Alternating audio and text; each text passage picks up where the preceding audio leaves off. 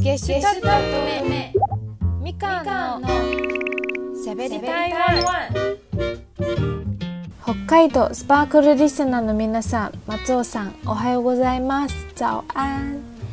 スパークルスーパークールセレクション。今週は私、台湾在住のバンドゲシュタルト乙女のボーカルみかんが台湾の音楽、文化、グルメなど今の台湾情報をお伝えします。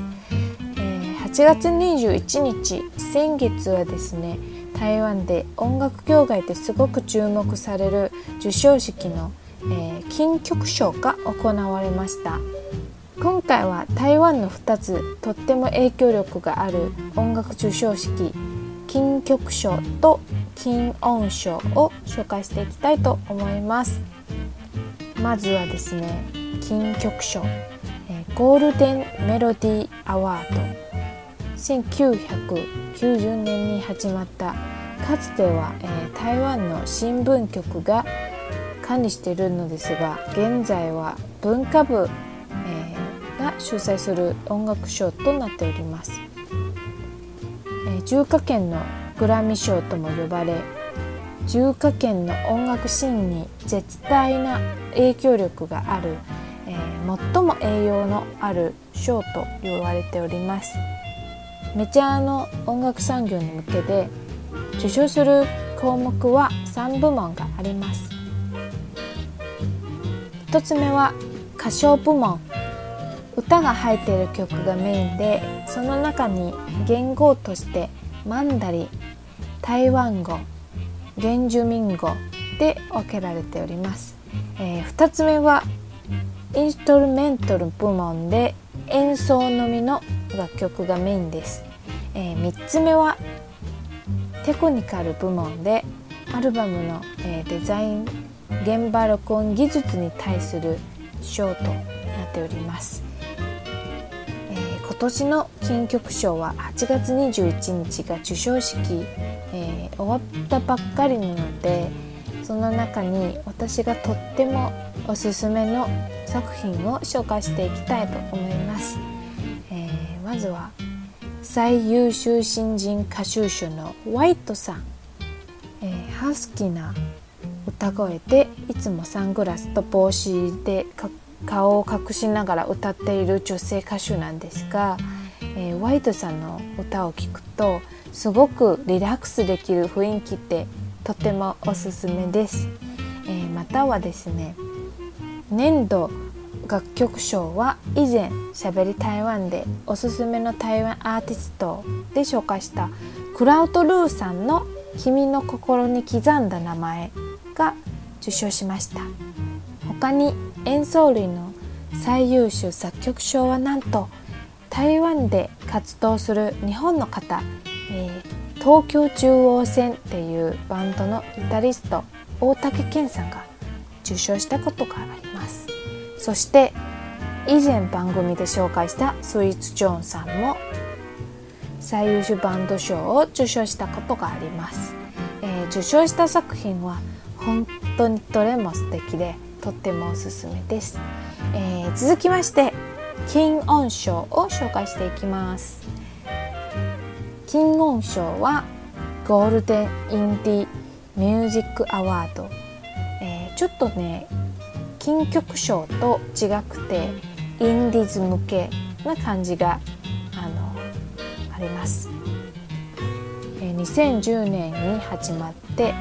金音創作賞、同じく、えー、文化部が主催する音楽賞となって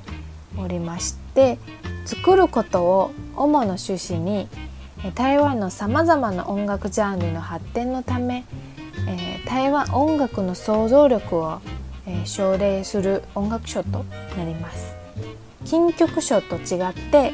インディーズ音楽が中心のミュージックアワードでふたつの部門があります。ひとつめは不分類賞です。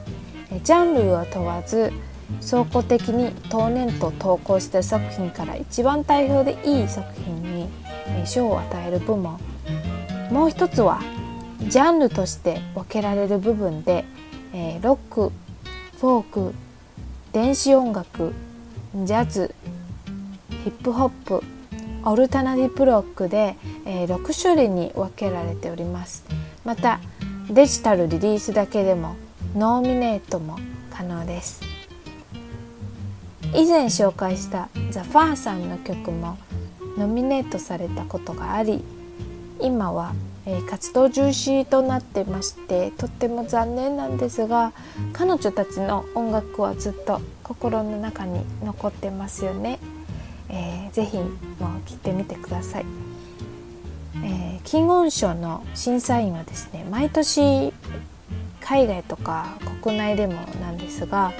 業界の方をお呼びすることとなり、えー、ラジオ局の ディージェー チョリー・チェンさんとか、インディーズ シーティー ショップの店長ケン・チェンさんなどを呼んだことがあるんですけれども、なんとその中に日本を代表する音楽プロデューサーの亀田誠治さんとスタースさんが、えー、だいじゅうかいの金音賞の審査員を務めることもあります。私もとても東京事変が好きなので、亀田さんは、えー、台湾の賞に審査することになるのもとても嬉しいことだなと思ってました。えー、また去年最優秀新人賞を受賞したジョエン・バーバーさんも台湾に限らず